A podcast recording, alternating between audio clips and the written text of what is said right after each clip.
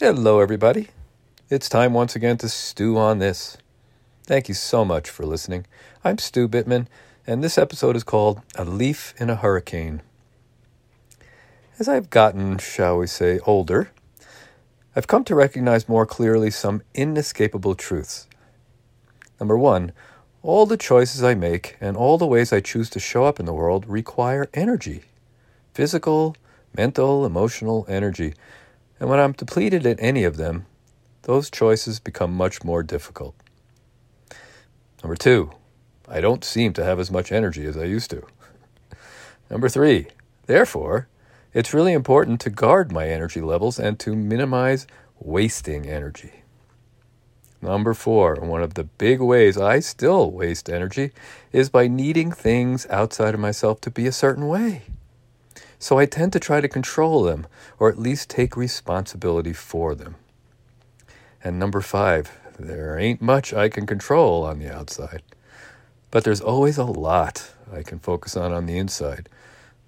I can take control or mastery over my consciousness, the way I respond to things, which is the true definition of responsibility, the meaning I give to things, etc.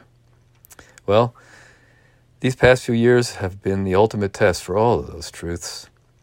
So, a huge intention for myself and for everyone I coach or teach continues to be paying more attention to what's going on in our consciousness than to whatever might be triggering us from the outside.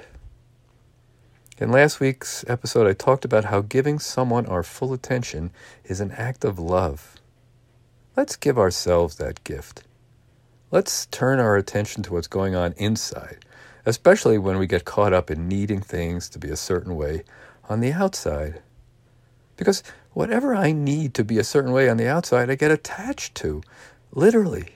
In other words, as it goes, I go, as if we're chained together. As it goes up, down, right, or left, I go up, down, right, or left along with it. If it goes the way I need it to go, I'm happy and okay, and if not, I'm unhappy and not okay. So I become, as my mentor Jim Sigafoose used to say, like a leaf in a hurricane. And I carry these attachments around with me wherever I go as if they were treasured possessions. I invest my responsibility, my energy in them, and I give away my power to them. They and I become so inextricably linked that I start identifying them as part of who I am. Hmm. When I was a practicing chiropractor, I, I did this a lot. There were a host of things I had to learn to stop taking responsibility for and to detach from.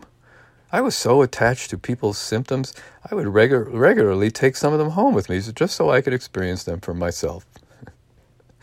I was so attached to people's opinion of me that I would rarely speak my truth. Mm, and I would take it very personally when someone rejected me. I was so attached to people's results that I was deliriously ecstatic when they seemed positive, but miserable and guilty when they didn't seem so positive. But my attachments are not part of who I am, and your attachments are not part of who you are. You and I are independent of and much bigger than any thought, any belief, any circumstance, any experience. So, the key for me is to remember that all these old attachments to things being a certain way are just some electrochemical activity in my head. And as I've learned to pay more attention to my heart, as I've learned to pay more attention to what's going on in my consciousness, I've gotten much better at letting things be as they are and being less attached. My journey in chiropractic and in life has been about owning the truth that everything I'm looking for is an inside job. So there's nothing ever to stop me from the outside, from accessing and experiencing fulfillment and love and joy and peace, no matter what's going on. And that's, of course, also the truth behind everything I teach.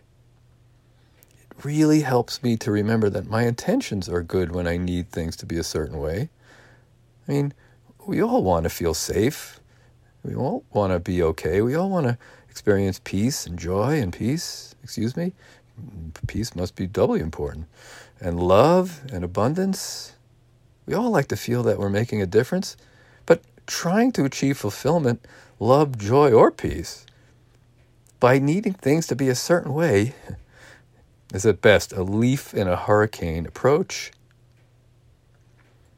I know that when we were babies, we, we were probably pretty effective at manipulating our parents and manipulating the world in order to be okay. But at some point, the darned world stopped cooperating. So, but the good news is it's not too late to change our strategy and to take more responsibility and mastery over our own consciousness. Folks, it's definitely still okay to have preferences we can still prefer things to be a certain way. And as we continue to move from our head to our heart, as we continue to identify more with the bigness of who we truly are, we'll just be less swayed or thrown off when things don't show up in a certain way. We'll become more and more familiar with the love and abundance that we are, so that we can abide in that love and abundance no matter what's going on out there no matter how much love or abundance seems to be missing. We'll carry that love and abundance around wherever we go, instead of carrying around our attachments wherever we go. And best of all, we'll be able to radiate love and abundance no matter what's going on and inspire others to do the same.